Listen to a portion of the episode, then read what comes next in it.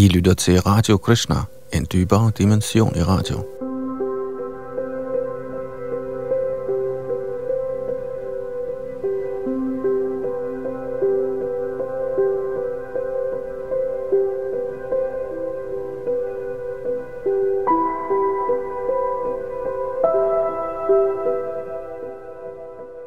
I den kommende time fortsætter vi vores gennemgang af Srimad Bhagavad Gita, der her foreligger i en ny dansk oversættelse. Udover det så er Bhagavad Gita, selvom den er velkendt for de fleste af os, altid en helt ny oplevelse hver gang man læser den.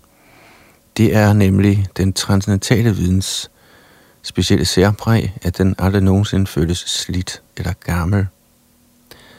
Vi vil i dag afslutte kapitel 15, Purushottam Yoga, den højeste persons yoga, fra med tekst 17 og frem til det sidste 20. vers, og så også formentlig komme et stykke ind i kapitel 16, som omhandler de guddommelige og dæmoniske naturer. Bag mikrofon og teknik sidder Yadunandan Das.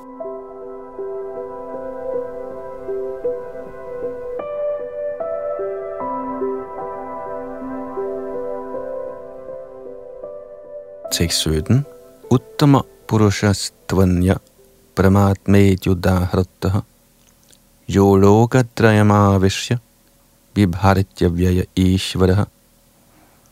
Udover disse to er der den største levende personlighed, den højeste sjæl, den uforgængelige herre selv, der er trådt ind i de tre verdener og som opretholder dem.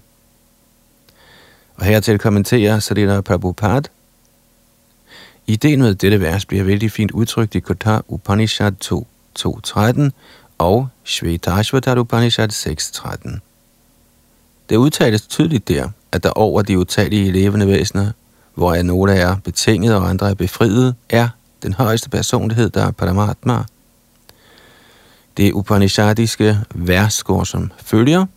Nityo nityanang chetanas chetananam. Betydningen er, at der blandt alle levende væsener, både betingede og befriede, er en højeste levende personlighed, guddommens højeste person, der opretholder dem og giver dem al facilitet til nydelse, alt efter forskelligt arbejde. Denne guddommens højeste person befinder sig i enhvers hjerte som Paramatma. En vis mand, der kan forstå ham, er egnet til at opnå fuldkommen fred, ikke andre.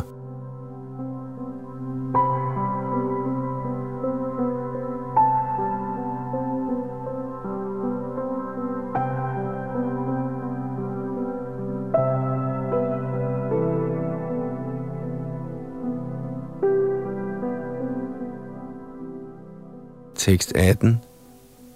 Kasmat kramati ham aksharada bichodamaha atosmi loke vedecha prathitta purushottamaha.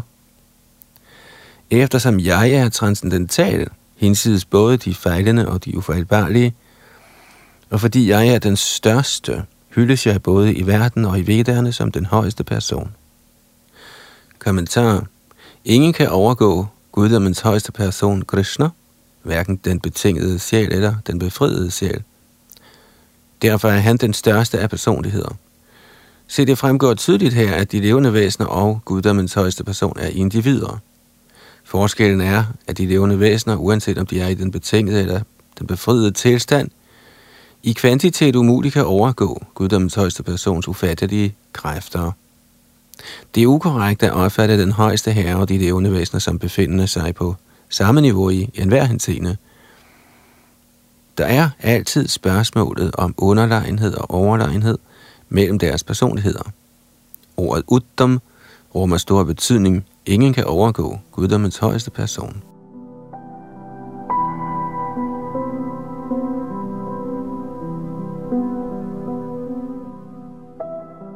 Ordet loke angiver betydningen i Purush Agama, det vil sige smriti skrifterne, som bekræftet i Nirukti ordbogen Lokyate Vedarthonena.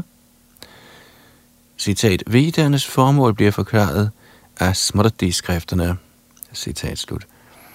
Den højeste herre bliver i sit lokaliserede Brahmatma-aspekt også beskrevet i selve Vedderne. Følgende vers finder man i Vedderne, Chandogya Upanishad 8.12.3. Davadesha samprasado smart charitat samuttaya parang jyotirupang sampadya svenarupena bhinish padhyatesa uttama purusha. Citat. Oversælen, der kommer ud af kroppen, indtræder i den upersonlige Brahmjoti. Derpå bevarer han i sin form sin åndelige identitet. Denne højeste kaldes for den højeste personlighed. Citat slut. Dette betyder, at den højeste personlighed udfolder og udbreder sin åndelige stråleglans, der er den ultimative oplysning. Denne højeste personlighed har desuden et lokaliseret aspekt som Paramatma. Ved at lade sig inkarnere som søn af Satyavati og Brashad, forklarer han den vediske viden i skikkelse af Vyasdev.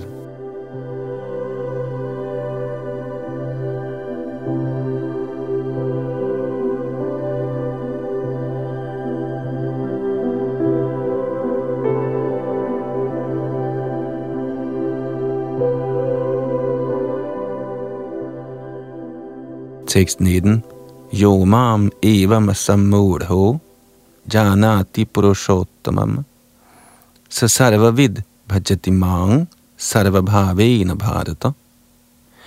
Den, som kender mig som guddommens højeste person, uden at tvivle, kender alting.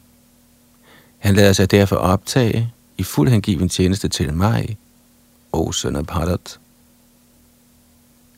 Kommentar der er mange en filosofisk spekulation om de levende væseners og den højeste absolute sandheds naturlige positioner. Nu forklarer guddommens højeste person i dette vers tydeligt, at den, som kender Herren Krishna som den højeste person, i virkeligheden kender alt. Den mangelfulde kender vedbliver blot med at spekulere over den absolute sandhed, men den fuldkommende kender lader sig uden tidsspilde direkte engagere i Krishna-bevidsthed, den højeste herres indgivende tjeneste. Hele Bhagavad Gita igennem bliver denne kendskærning understreget for hvert skridt. Og alligevel er der så mange steder i Bhagavad Gita-kommentatorer, der opfatter den højeste absolute sandhed og de levende væsener som værende en og samme.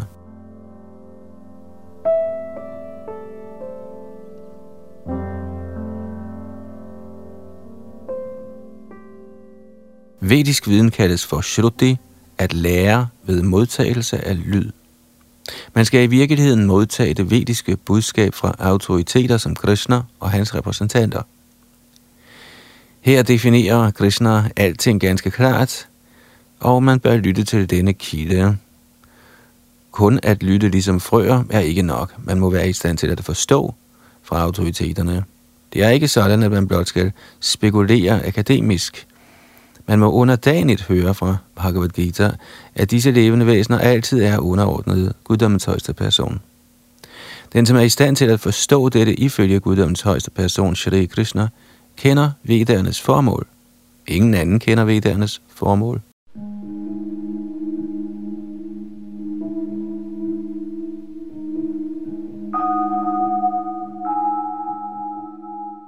Ordet bhajati er af stor betydning. Mange steder gives der udtryk for ordet bhajati i relation til den højeste herres tjeneste. Er en person blevet optaget i fuld Krishna-bevidsthed i herrens indgivende tjeneste, skal det forstås, at vedkommende har forstået hele den vediske viden. I Vaishnav Parampara siges det, at man så frem man er blevet engageret i Krishnas indgivende tjeneste, ikke har brug for nogen anden åndelig metode til forståelse af den højeste absolute sandhed. Man er allerede nået til punktet, fordi man er beskæftiget i Herrens indgivende tjenester. Man har allerede afsluttet alle forberedende metoder til forståelse. Men hvis man efter at have spekuleret i hundrede og tusinder af liv, ikke kommer til den indsigt, at Krishna er guddommens højeste person, samt at man må overgive sig idéer, er alle ens overlange grublerier et frugtesløst tidsspilde.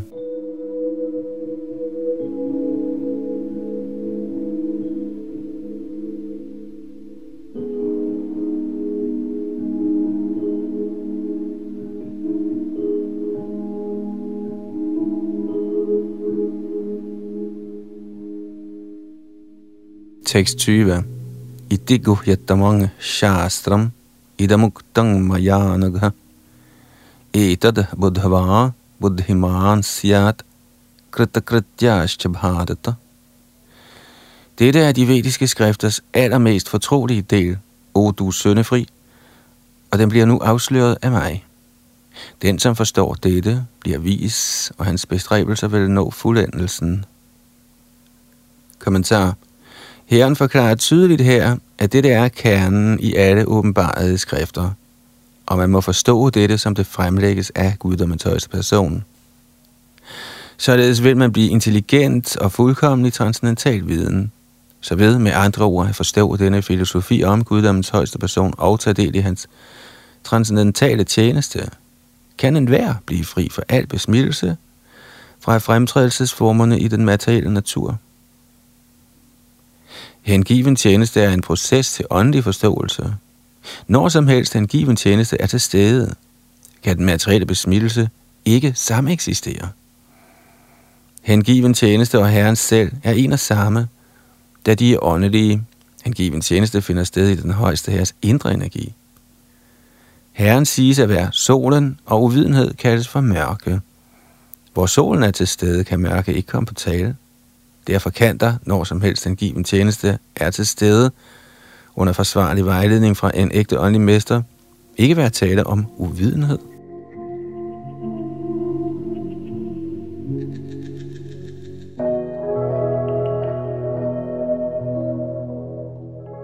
En hver må tilslutte sig denne bevidsthed om Krishna og tage aktiv del i hengiven tjeneste for at blive intelligent og renset. Men mindre man kommer til punktet af at forstå Krishna og lader sig beskæftige i hengiven tjeneste, er man, uanset hvor intelligent man ellers måtte forekomme, en eller anden jævn mand, ikke fuldstændigt intelligent. Ordet anagha, hvormed Arjuna bliver tiltalt, er af betydning. Anagha, eller o du syndefri, betyder, at man, medmindre man er fri for al reaktion på synd, kun meget vanskeligt kan forstå Krishna. Man må blive fri for al besmittelse, al syndig handling, der kan man forstå, men hengiven tjeneste er så ren og stærkt virkende, at man, når man først er blevet engageret i hengiven tjeneste, automatisk kommer til niveauet af frihed for synd.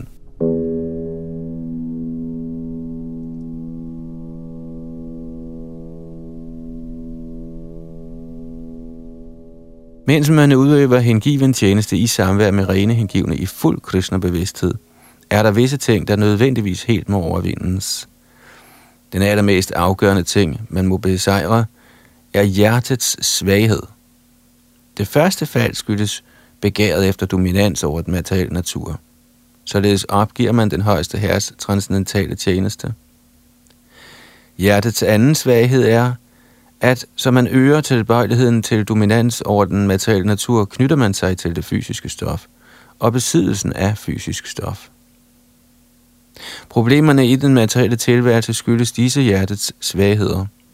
I dette kapitel beskriver de første fem vers metoden til frigørelse for hjertets svagheder, og resten af kapitlet fra 6. vers og frem til slutningen behandler Purushottam Yoga.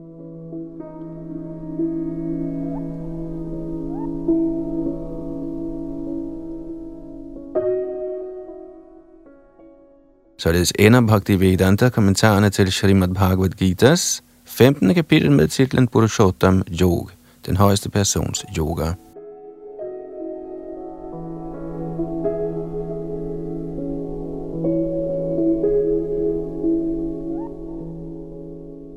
Bhagavad Gita, kapitel 16, de guddommelige og dæmoniske naturer. Tekst 1-3. Shri Bhagavan Uvacha अभयं सत्त्वसंशुद्धिर् व्यवस्थित व्यवस्थितिः दानं दमश्च स्वाध्याय स्वाध्यायस्तप आर्जवम्। अहिंसा सत्यम अक्रोधस त्याग शांतिर अपायेशुनम दयाभूतेश्वरो प्लुप्त्वं मार्धवं हरीर तेज क्षमा धरति शौचम। Adroho nahi manita bhavanti sampadang daivim abhijatasya bharata. Guddommens højeste person sagde, frygtløshed, renselse af ens tilværelse, dyrkning af åndelig viden, godgørenhed, selvkontrol, udførelse af ofre, studier af vedderne, askese, enkelhed, ikke vold, sandfærdighed, frihed for vrede, forsagelse, sindsro, modvilje mod at kritisere, medlidenhed med alle levende væsener, frihed for begærlighed, venlighed, beskedenhed, fast beslutsomhed, energi, tilgivelse, sjælsstyrke, renlighed og frihed for misundelse og for begæret efter ære. Disse transcendentale kvaliteter, o sønne Bharat, tilhører gudelige mænd, udstyret med den guddommelige natur. Kommentar I begyndelsen af 15. kapitel blev denne verdens banjantræ beskrevet. Dets ekstra rødder blev sammenlignet med de levende væseners handlinger, visse gunstige, andre ugunstige. Også i 9. kapitel blev deværende eller de gudelige, samt asurerne eller dæmonerne forklaret. Se, ifølge vediske rite regnes handlinger i godhedens kvalitet for gunstige, når det gælder fremskridt på befrielsens vej, og sådanne handlinger kendes som Daivi Prakriti, transcendentale af natur. De, som befinder sig i den transcendentale natur, skrider fremad på befrielsens vej. For dem, som på den anden side handler i kvaliteterne af lidenskab og uvidenhed, er befrielsen ikke mulig. Enten må de forblive i denne materielle verden som mennesker, eller også vil de gå ned i dyreriget eller til endnu lavere livsformer. I dette 16. kapitel forklarer Herren både den transcendentale natur og dens ledsagende kvaliteter, samt den dæmoniske natur og dens kvaliteter. Han forklarer også fordelene og ulemperne ved disse kvaliteter.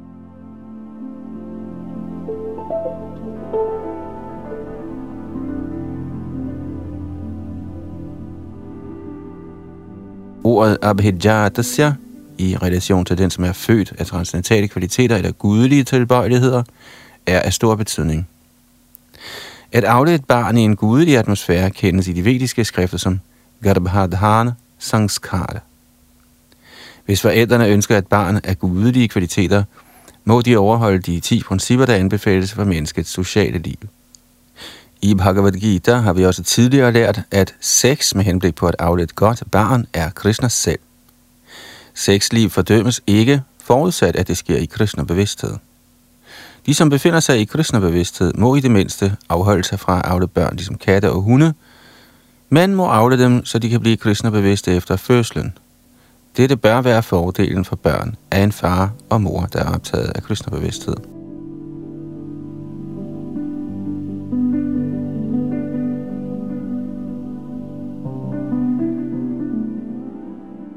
Den sociale institution, der kendes som Varnashram Dharma, den institution, der opdeler samfundet i fire inddelinger af socialt liv og fire erhvervsmæssige inddelinger eller kaster, er ikke tiltænkt at opdele menneskesamfundet ifølge fødsel. Sådanne inddelinger gøres ifølge uddannelsesmæssige kvalifikationer. De er tiltænkt at holde samfundet i en tilstand af fred og velstand. De her omtalte kvaliteter forklares som transcendentale kvaliteter. De er tiltænkt en persons fremskridt i åndelig indsigt, således at han kan befries fra den materielle verden. I Vardhanashanam institutionen regnes sanyasien, eller den, som befinder sig i livets forsagende orden, for leder eller åndelig mester for alle samfundsordner og statuser. En brahmin anses for at være åndelig mester for de tre andre samfundsordner, nemlig kshatriya, Vaishya og Shudra, men sannyasin, der befinder sig i institutionens top, anses for at være åndelig mester også for brahminerne. For en sanyasi må den første kvalifikation være frihed for frygt. Fordi en sanyasi skal være alene, uden nogen støtte eller garanti for støtte, må han simpelthen afhænge af guddommens højeste persons nåde. Hvis man tænker, når jeg forlader min familie, hvem skal så beskytte mig? Bør man ikke indtræde i livets forsagende orden. Man må være helt overbevist om, at Krishna eller Guddoms højeste person i sit lokaliserede aspekt som Paramatma altid er inde i, at han ser alting, samt at han altid ved, hvad man agter at gøre. Man må således være af den faste overbevisning, at Krishna som Paramatma vil sørge for en sjæl, som overgiver sig til ham. Jeg skal aldrig være alene, må man tænke. Selvom jeg lever i skovens mørkeste dyb, vil Krishna være med mig, og han vil yde mig al beskyttelse. Denne overbevisning kaldes for abhayam, frihed for frygt. Den sindstilstand er påkrævet for en person i livets forsagende orden.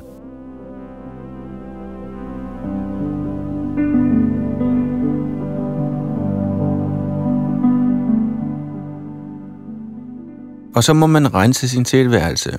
Der er så mange regler og forskrifter, der skal følges i livets forsagende orden. Frem for alt er det strengt forbudt for en sannyasi at pleje nogen som helst type fortrolig omgang med en kvinde. Han forbydes endda at tale med en kvinde på det afsides sted.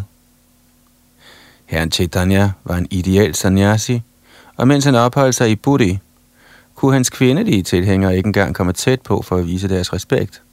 De blev råd til at bøje sig ned på lang afstand. Dette er ikke et tegn på had mod kvinder som klasse, men det er en indskrænkning pålagt sanyasien ikke at have nogen tætte forbindelser med kvinder. Man må overholde de regler og forskrifter, der gælder for en bestemt status af livet, for at kunne rense sin tilværelse. For sanyasien er fortrolig kontakt med kvinder samt besiddelse af velstand med henblik på sansenydelse strengt forbudt. Den ideelle sanyasi var herren Chaitanya selv, og fra hans liv kan vi lære, at han var meget streng med hensyn til kvinder. Selvom han regnes for Guds mest frisindede inkarnation, der accepterer de allermest faldende betingede sjæle, overholdt han strengt de regler og forskrifter, der gælder for livets sanyas-orden i forbindelse med omgang med kvinder. En af hans personlige omgangsfælder, nemlig Tota Haridas, var tilknyttet herren Chaitanya sammen med hans øvrige fortrolige personlige omgangsfælder – men på en eller anden måde kom denne Chota Haridas til at se begærligt på en ung kvinde. Og herren Chaitanya var så streng, at han straks afviste ham fra samfundet af hans personlige omgangsfælder. Herren Chaitanya sagde, og jeg citerer, For sanyasien eller hvem som helst, der efterstræber at komme ud af den materielle naturskræb, og som forsøger at hæve sig til den åndelige natur for at vende hjem til guddommen, er det at kaste blikke efter materielle besiddelser og kvinder med henblik på sanselige glæder. Selvom han ikke direkte nyder dem, men blot ser på dem med en sådan tilbøjelighed. I en sådan grad fordømt, at han hellere skulle begå selvmord, før han erfarer sådan utilladte ønsker. Citat slut. Dette er altså renselsesmetoderne.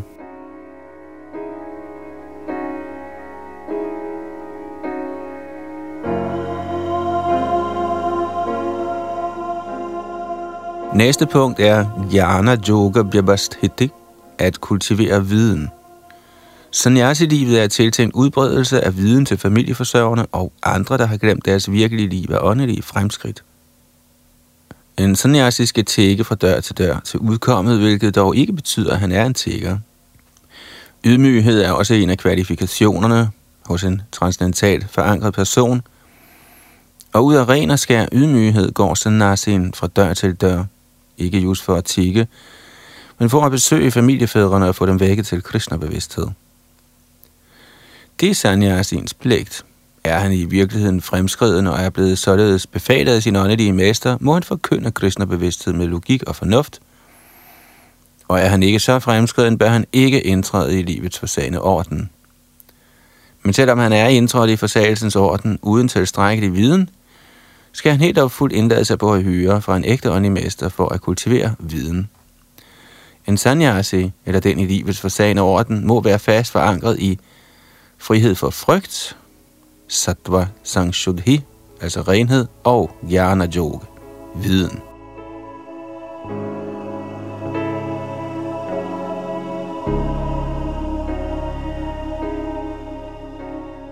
Godgørenhed er tiltænkt familiefædrene – Familiefædrene skal tjene til udkommet med ærlige midler og bruge 50 procent af deres indtægt til udbredelse af Krishna-bevidsthed verden over.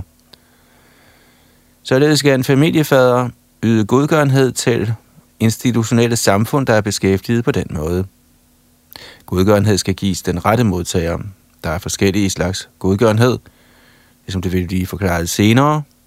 Godgørenhed i godhedens, lidenskabens og uvidenhedens fremtrædelsesformer – Godgørenhed i godhedens kvalitet anbefales i skrifterne, men godgørenhed i kvaliteterne af lidenskab og uvidenhed anbefales ikke, da disse ganske enkelt er spild af penge.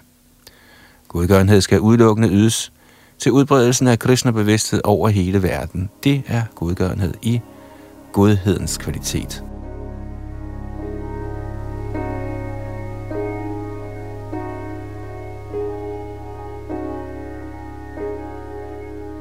Hvad angår Dhamma, selvkontrol, er dette ikke alene tiltænkt de andre ordner af religiøse samfund, men er især beregnet på familiefædrene. Skønt han har en hustru, skal familiefaderen ikke unødvendigt bruge sin sans til sex. Der er indskrænkninger for familiefædrene, sågar ved angår sexliv, hvilket kun skal benyttes til afling af børn. Har han ikke brug for børn, skal han ikke nyde sex med sin hustru. Det moderne samfund nyder sex ved svangerskabsforebyggende eller endnu mere afskyelige metoder til at undgå ansvaret for børn. Dette er ikke i den transcendentale kvalitet, men er dæmonisk. Hvis nogen, selv familiefaderen, ønsker at gøre fremskridt i åndeligt liv, må han styre sit sexliv og bør ikke afle et barn uden det formål at tjene Krishna. Er man i stand til at afle børn, der vil befinde sig i Krishna-bevidsthed, kan man producere i hundredvis af børn. Men uden denne evne skal man ikke give sig hen, udelukkende med henblik på sanselige glæder.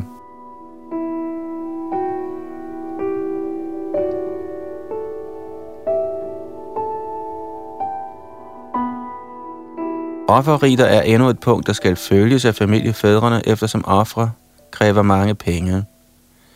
De, som befinder sig i de andre ordener, nemlig Brahmacharya, Vanprastha og Sanyas, har ingen penge, de lever af at tikke. Således er udførelsen af forskellige offertyper tiltænkt familiefædrene. De skal udføre Agnihotra, ofre, ligesom den vediske litteratur påbyder. Men sådanne ofre er på nuværende tidspunkt meget kostbare, og det lader sig ikke gøre for nogen familiefar at udføre dem. Det bedste offer, der anbefales for indeværende tidsalder, kaldes for Sankirtan Yajna.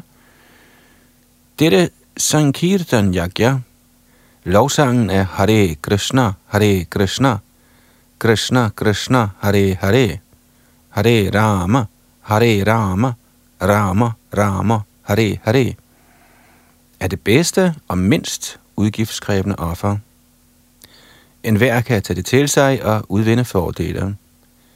Så disse tre punkter, nemlig godgørenhed, sansekontrol og udførelse af offer, er tiltænkt familiefaren.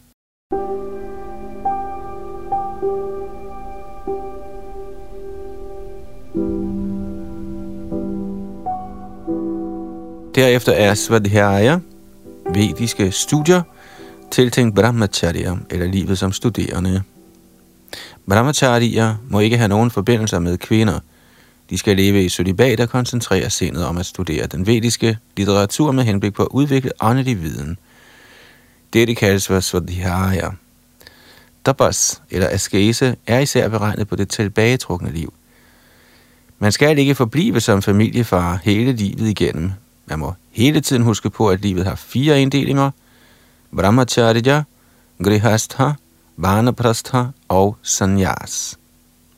Således skal man, efter livet som grihasta eller familieforsørger, trække sig tilbage.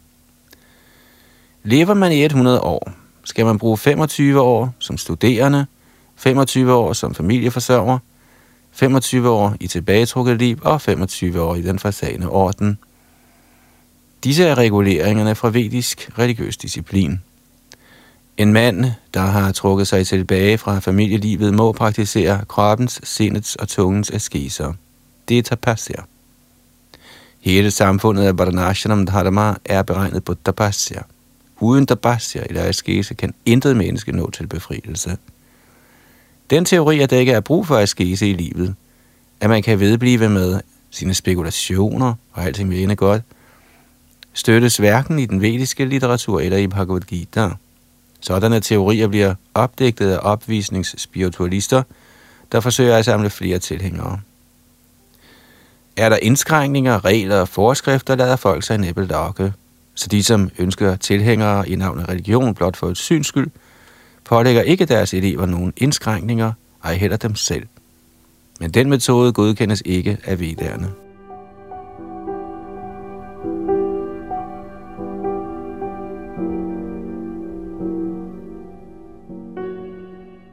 For så vidt angår den braminske kvalitet enkelhed, skal ikke alene en bestemt orden følge dette princip, men et hvert medlem, uanset om han befinder sig i Brahmachari ashram, Grihastha ashram, Vanprastha ashram eller Sanyas ashram, man må være meget enkel og lige frem. Ahimsa betyder, at man ikke skal forhindre noget levende væsens fremadskridende liv. Man må ikke tænke, at fordi den åndelige gnist aldrig dør, selv efter kroppens død, er der ingen skade til at dræbe dyr med henblik på sansenydelse. Folk er nu forfaldne til at spise dyr, selvom de har rigelige mængder af korn, frugt og mælk. Der er intet behov for slagtning af dyr. Dette parabud gælder for alle og enhver. Er der intet alternativ, kan man dræbe et dyr, men det må tilbydes som gave i et offer. Hvorom alting er, når der er rigelige forsyninger til mennesket, må de personer, der agter at skride fremad i åndelig indsigt, ikke begå vold imod dyr. Virkelig ahimsa betyder, at man ikke forhindrer nogens fremadskridende liv. Dyrene gør også fremskridt i deres evolutionære liv ved at vandre fra den ene kategori af dyr til den næste. Hvis et bestemt dyr slås ihjel, forhindres dets fremskridt. Hvis et dyr opholder sig i et bestemt læge et antal dage eller år og bliver for tidligt dræbt, må de igen vende tilbage til den livsform og afslutte den resterende tid for at kunne forfremmes til den næste art af liv. Således skal deres fremskridt ikke stanses, blot for at man kan fornøje ganen. Dette kaldes for ahimsa.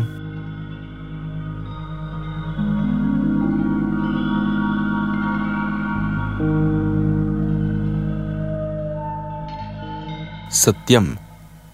Dette ord betyder, at man ikke skal fordreje sandheden i et eller andet personligt øje med. I den vediske litteratur er der nogle vanskelige afsnit, men meningen eller betydningen skal læres fra en ægte åndelig mester. Dette er metoden til forståelse af vedderne. Shruti betyder, at man skal høre fra autoriteten. Man må ikke opdigte en eller anden fortolkning til pleje af sine egne interesser. Der er så mange kommentarer til Bhagavad Gita, der misfortolker den oprindelige tekst. Ordenes virkelige betydning skal gøres rede for, og dette skal læres fra en ægte åndelig mester.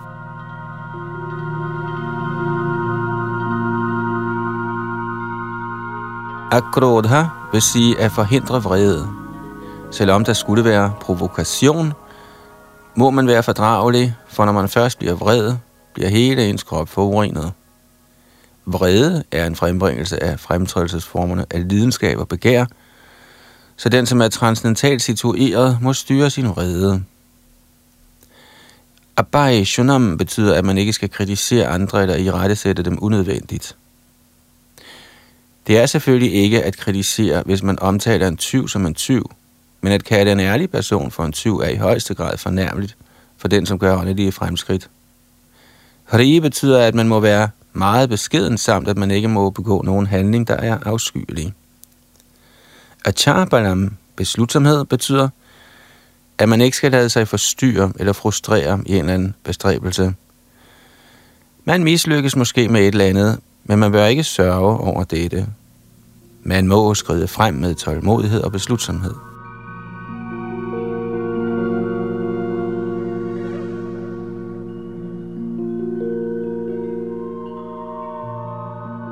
Det her brugte ord, det er just er beregnet på kshatrierne. Kshatrierne må til enhver tid være meget stærke for at kunne yde beskyttelse til de svage. De må ikke give sig ud for at være ikke-voldelige, er vold påkrævet, må de udvise den. Men den, som er i stand til at kunne sin fjende, kan under visse betingelser udvise tilgivelse. Han kan tilgive mindre forseelser. Shaucham betyder renlighed, ikke kun i sind og læme, men også i ens adfærd. Dette er især tiltænkt handelsstanden, der ikke skal handle på det sorte marked. Nadi Manita, ikke at forvente ære, gælder for shudrarne, arbejderklassen, der ifølge vediske udtalelser regnes for den laveste af de fire klasser. De skal ikke lade sig opblæse med unødig prestige eller ære, og skal forblive i deres egen status. Shudrarne har, med henblik på opretholdelse af samfundsordenen, pligt til at vise de højere klasser respekt. Alle disse 26 omtalte kvalifikationer er transcendentale kvaliteter. De skal kultiveres alt efter de forskellige statuser af social og erhvervsmæssig orden – Betydningen er, at skønt materielle betingelser er elendige, vil det sig frem disse kvaliteter udvikles gennem øvelse af alle klasser af mænd. Gradvist skulle det sig gøre at blive hævet til det højeste niveau af transcendental indsigt.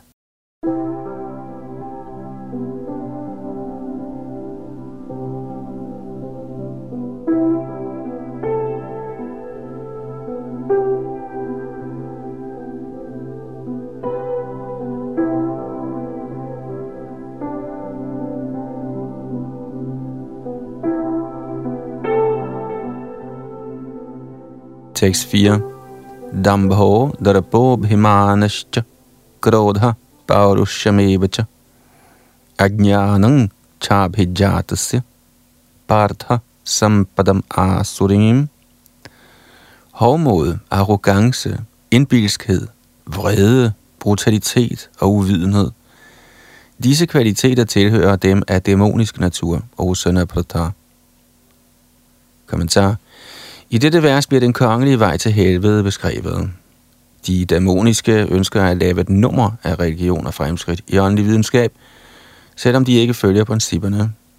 De er altid arrogante og stolte over at besidde en eller anden art uddannelse eller som egen velstand. De ønsker at blive tilbedt af andre og at forlange respektabilitet, selvom de ikke indgyder respekt. De lader sig forarve over bagateller og taler meget hårdt, ikke blidt.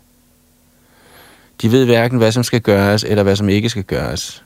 De gør alting lunefuldt, alt efter deres egne ønsker, og de anerkender ingen autoritet. De tager disse dæmoniske kvaliteter til sig fra begyndelsen af deres læmer i livet på deres mødre, og som de vokser op, udviser de alle disse ildevarslende kvaliteter.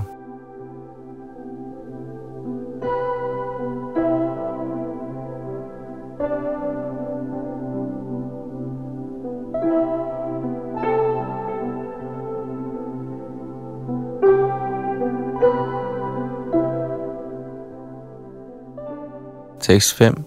Devi sampadvimokshaya nibandhaya surimata ma shucha sampadang daivim abhijato sipandava. De transcendentale kvaliteter bidrager til befrielse, hvorimod de dæmoniske kvaliteter fører til trældom. Vær ikke bekymret, o søn af Pandu, for du er født med de guddommelige kvaliteter. Kommentar Herren Krishna opmuntrede Arjuna ved at fortælle ham, at han ikke var født med dæmoniske kvaliteter. Hans deltagelse i kampen var ikke dæmonisk, eftersom han overvejede fordele og ulemper. Han tog i betragtning, hvorvidt respektable personer som Bhishma og Drona kunne dræbes eller ej, så han handlede ikke under indflydelse af vrede, falsk prestige eller brutalitet. Derfor var han ikke af dæmonernes kvalitet. For en kshatriya, en militærmand, anses det at affyre pile imod fjenden for transcendentalt, og at afstå for sådan pligt er dæmonisk. Så der var ingen grund til, at Arjun sørgede.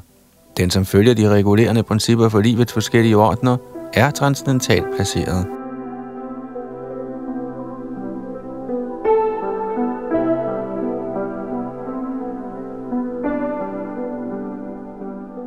Tekst 6 Devabhuta sargau lokesmin daiva asura evacha Daivo vistarasha prokta asurang parthame shrano O søn af Pratar, i denne verden er der to slags levende skabninger.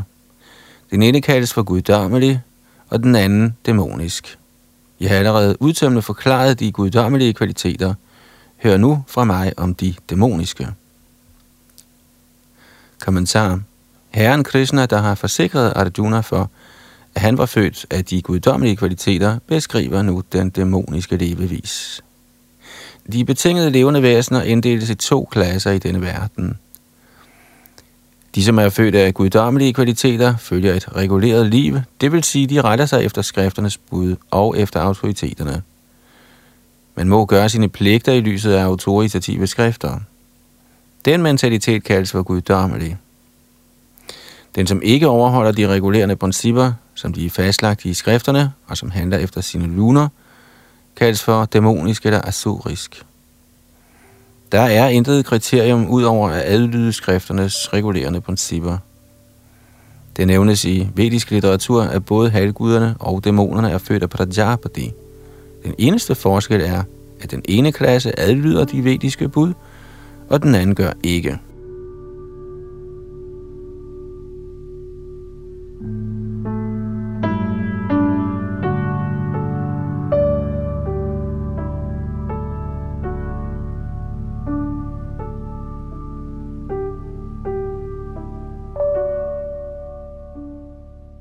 Tekst 7. Pravritting cha nivritting cha janana vidura suraha. Na chang na pichacharo, na satyang te suvidyate. De, som er dæmoniske, ved hverken, hvad der skal gøres, eller hvad som ikke skal gøres. Man finder hverken renlighed, korrekt opførsel eller sandhed i dem. Kommentar. I et hvert civiliseret menneskesamfund finder man et eller andet sæt skriftlige regler og forskrifter, der overholdes fra begyndelsen. Især blandt arier, eller de som tilslutter sig den vediske civilisation og kendes som de mest avancerede folkeslag, opfattes de, som ikke følger skriftlige påbud, som dæmoner. Derfor står der her, at dæmonerne ikke kender de skriftlige regler, og heller har de nogen tilbøjelighed til at følge dem. De fleste af dem kender dem ikke, og skulle nogen af dem gøre det, har de ingen tendens til at efterleve dem. De har ingen tro, og heller er de villige til at handle i overensstemmelse med de vediske forskrifter. Dæmonerne er ikke rene, hverken udvendigt eller indvendigt. Man må altid nøje holde sin krop ren ved at tage bad, børste tænder, barbere sig, skifte tøj osv. For så vidt angår indvendig renlighed, må man altid huske Guds hellige navne og synge Hare Krishna, Hare Krishna, Krishna Krishna, Hare Hare, Hare Rama, Hare Rama, Rama Rama, Hare Hare. Dæmonerne hverken bryder sig om eller følger alle disse regler for ydre og indre renhed.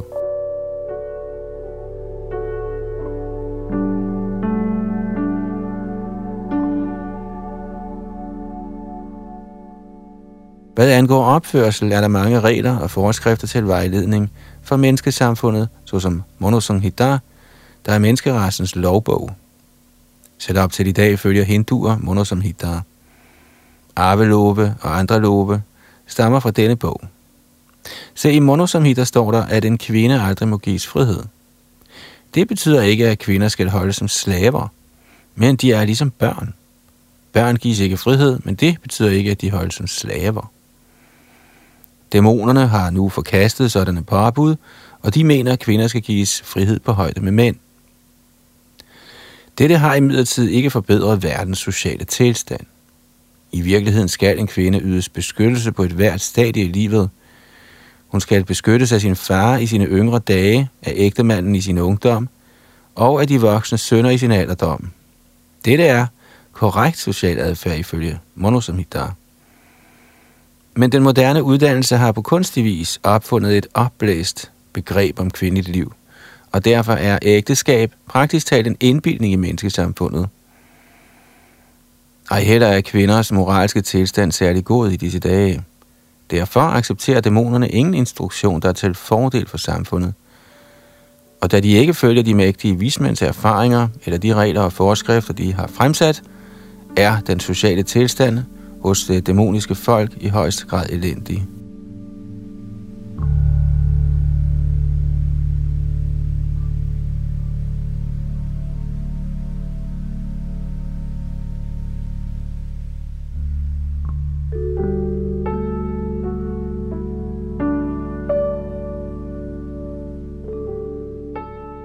Tekst 8.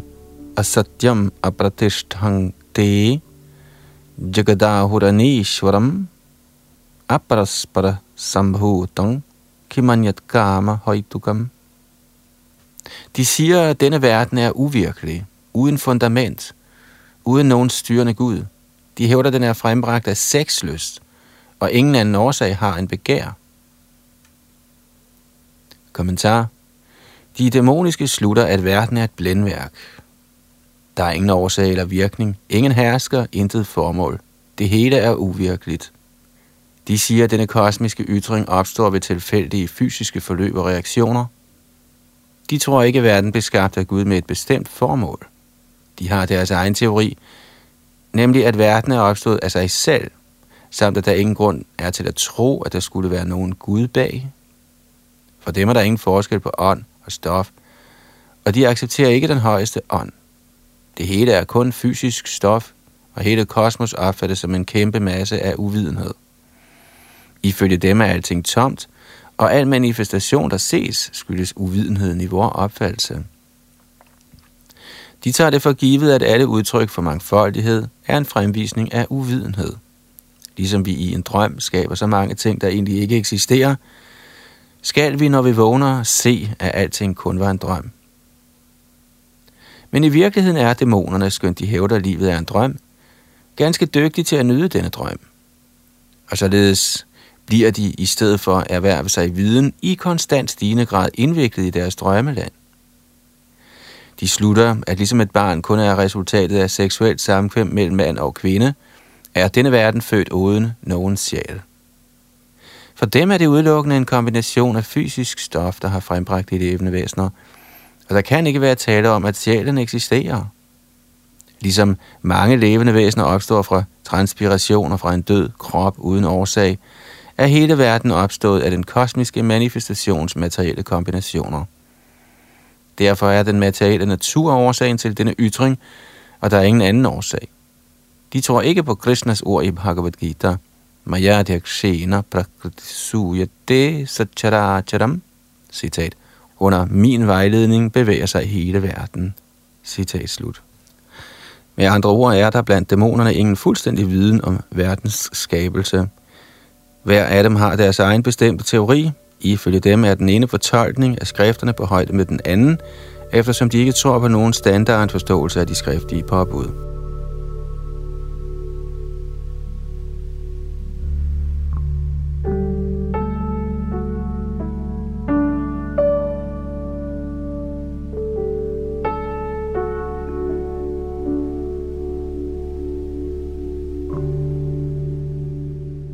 Tekst 9. Etang drishtimavashtabhya nashtatma nolpa buddhaya prabhavantyugra karmana kshayaya jagatohitaha.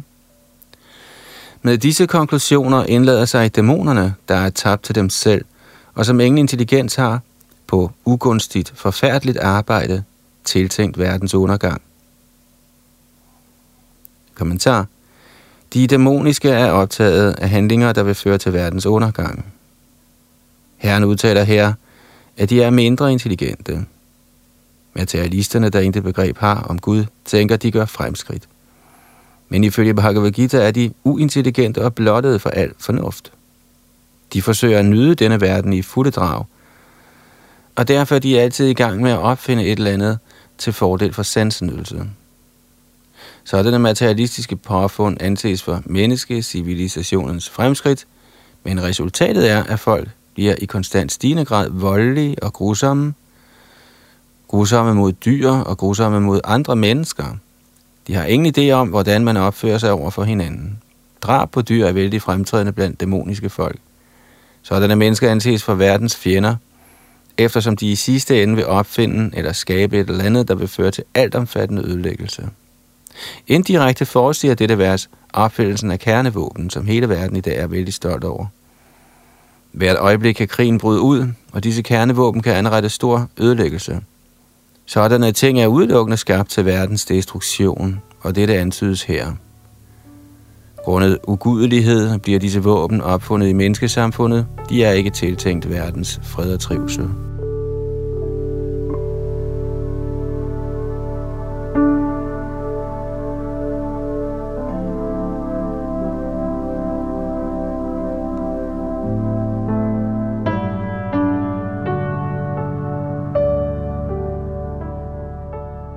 Tekst 10. Kamang ashritya dushpurang dambhamana madanvitaha mohad grihit vasatgrahan pravartante shuchivrataha i ly af umættelige begær og fordybet i hovmodets og den falske prestiges indbilskhed, sværger de således vildledte dæmoniske altid til urent arbejde, lokkede som de er af det ikke varige. Kommentar. Den dæmoniske mentalitet beskrives her. Dæmonernes begær er umættelige. De vil fortsætte med i konstant stigende grad at forøge deres umættelige begær efter materielle glæder. Skønt de grunde deres accept af midlertidige ting hele tiden er opfyldt af bekymringer, vedbliver de på grund af illusion med sådanne handlinger. De er blottet for viden og ud af stand til at se, at de er slået ind på den gale vej. I accept af ikke i ting skaber sådanne dæmoniske folk deres egen Gud, deres egne hymner og kvæder derefter. Resultatet er, at de mere og mere tiltrækkes af to ting. Sexnydelse og ophobning af materiel velstand.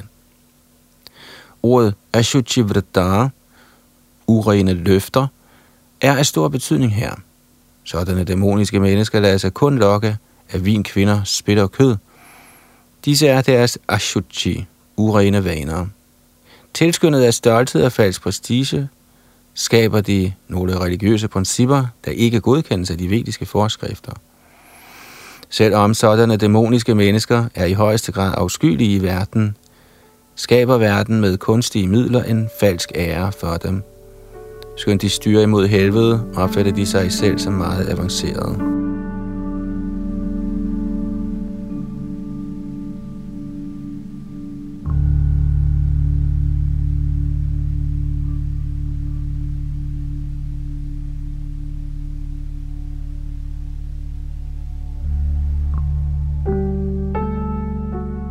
tekst 11 og 12.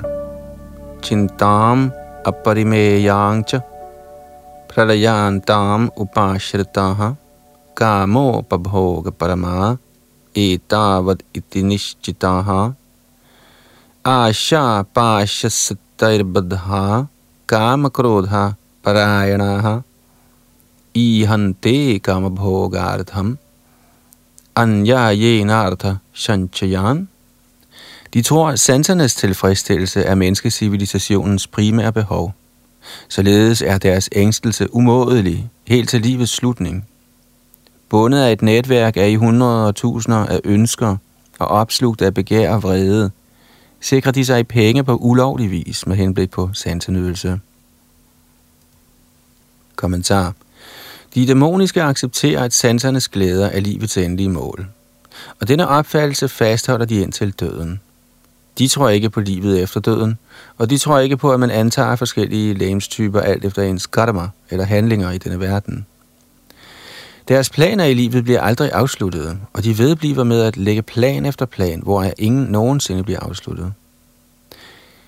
Vi har personligt erfaret en sådan dæmonisk anlagt person, som sågar på dødstidspunktet bag lægen om at forlænge hans liv med fire yderligere år, eftersom hans planer endnu ikke var fuldbragte. Sådanne tåbelige mennesker er ikke klar over, at en læge ikke kan forlænge livet med så meget som et øjeblik. Når varslet kommer, tages der ikke hensyn til den pågældendes ønsker. Naturlovene tillader ikke, at man får et sekund ud over det, man er skæbnebestemt til at nyde.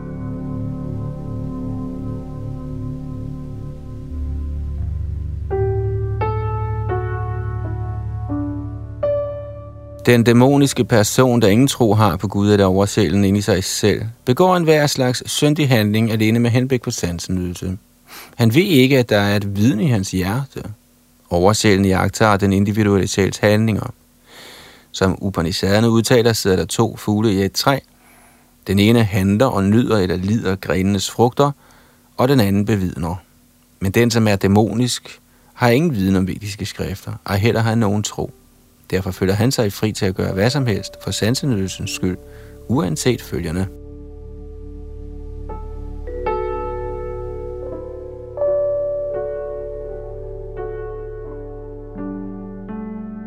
Tekst 13-15 Idam adhyamaya imang prapsya manortham idam astidam apime bhavishyati punaradhanam asaumaya hata शत्रुर्हनिष्ये छापरानपि।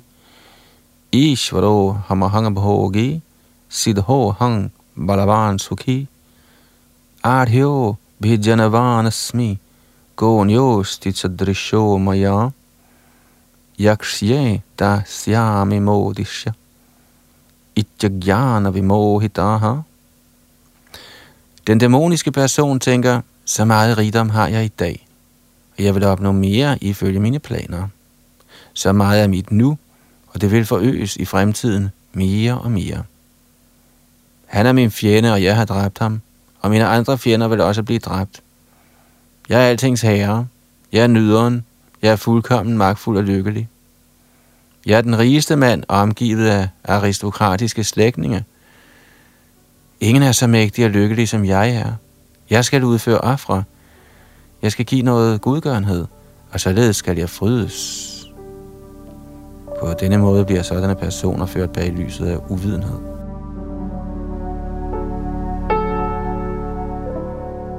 Tekst 16. Aneka chitta vibhranta mohajala samavrtaha prasakta kama bhogeshu patanti narakeshu chau. Således betuttet over forskellige bekymringer og bundet af et netværk af illusioner, bliver de i alt for høj grad knyttet til sansenydelse og falder ned i helvede. Kommentar. Den dæmoniske mand kender ingen grænser for sine begær efter at samle penge. Det er uendeligt. Han tænker udelukkende på, hvor meget han har netop nu, og lægger planer for at gøre brug af sin samlede velstand yderligere og yderligere. Af denne årsag tøver han ikke med at agere på en hvilken som helst syndig måde, og handler følgelig på det sorte marked med henblik på ulovlige glæder. Han er forgabt i de besiddelser, han allerede har, såsom land, familie, hus og bankkonto, og han lægger hele tiden planer for at forbedre dem. Han har tillid til sin egen styrke, og han ved ikke, at alt han opnår skyldes hans tidligere gode gerninger. Han bliver givet en mulighed for at samle sådanne ting, men han har ikke begreb om tidligere årsager. Han tænker kun, at al hans samlede velstand skyldes hans egen anstrengelse. En dæmonisk person tror på styrken i sit eget personlige arbejde, ikke på loven om karma. Ifølge karma-loven fødes en mand i en høj familie, eller bliver rig, eller veluddannet, eller meget smuk i kraft af godt arbejde i fortiden. De dæmoniske tænker, at alle disse ting er tilfældige og skyldes styrken af ens personlige evner. De fornemmer ingen ordning bag alle de forskellige typer mennesker, skønhed eller uddannelse. En hver, der konkurrerer med en sådan dæmonisk mand, er hans fjende. Der er mange dæmoniske mennesker, og de er alle hinandens fjender. Dette fjendskab bliver dybere og dybere mellem personer, så mellem familier, så mellem samfund og endeligt mellem nationer. Derfor er der konstant strid, krig og fjendtlighed verden over. Hver dæmonisk person tror, at han kan leve på alle andres bekostning. Generelt opfatter en dæmonisk person sig selv som den højeste Gud, og en dæmonisk prædikant fortæller sine tilhængere, Hvorfor søger I Gud andre steder? I er alle selv Gud. I kan gøre, hvad I vil. Tro ikke på Gud. Kast Gud bort. Gud er død. Sådan forkynder de dæmoniske.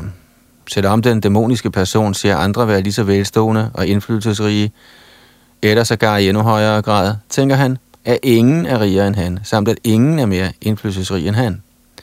Hvad angår forfremmelse til de højere planetsystemer, tror han ikke på at udføre jagtjager eller ofre. Dæmoner tænker, de vil fabrikere deres egen jagtjar-metode og opfinder en eller anden maskine, hvormed de kan nå til en hver højere planet. Det bedste eksempel på en sådan dæmonisk mand var Ravana. Han tilbød folket den ordning, ved hvilken han ville bygge en trappe, således at hvem som helst kunne nå de himmelske planeter, uden at lave ofre, såsom de foreskrives i Vedderne. Ligeledes efterstræber dæmoniske mænd i nuværende tidsalder at nå de højere planeter med mekaniske ordninger. Disse er eksempler på forvirring. Resultatet er, at de uafvidende glider imod helvede. Her er sanskritordet mohajal meget vigtigt. Jal betyder net. Ligesom fisk, der er fanget i et net, har de ingen mulighed for at komme fri.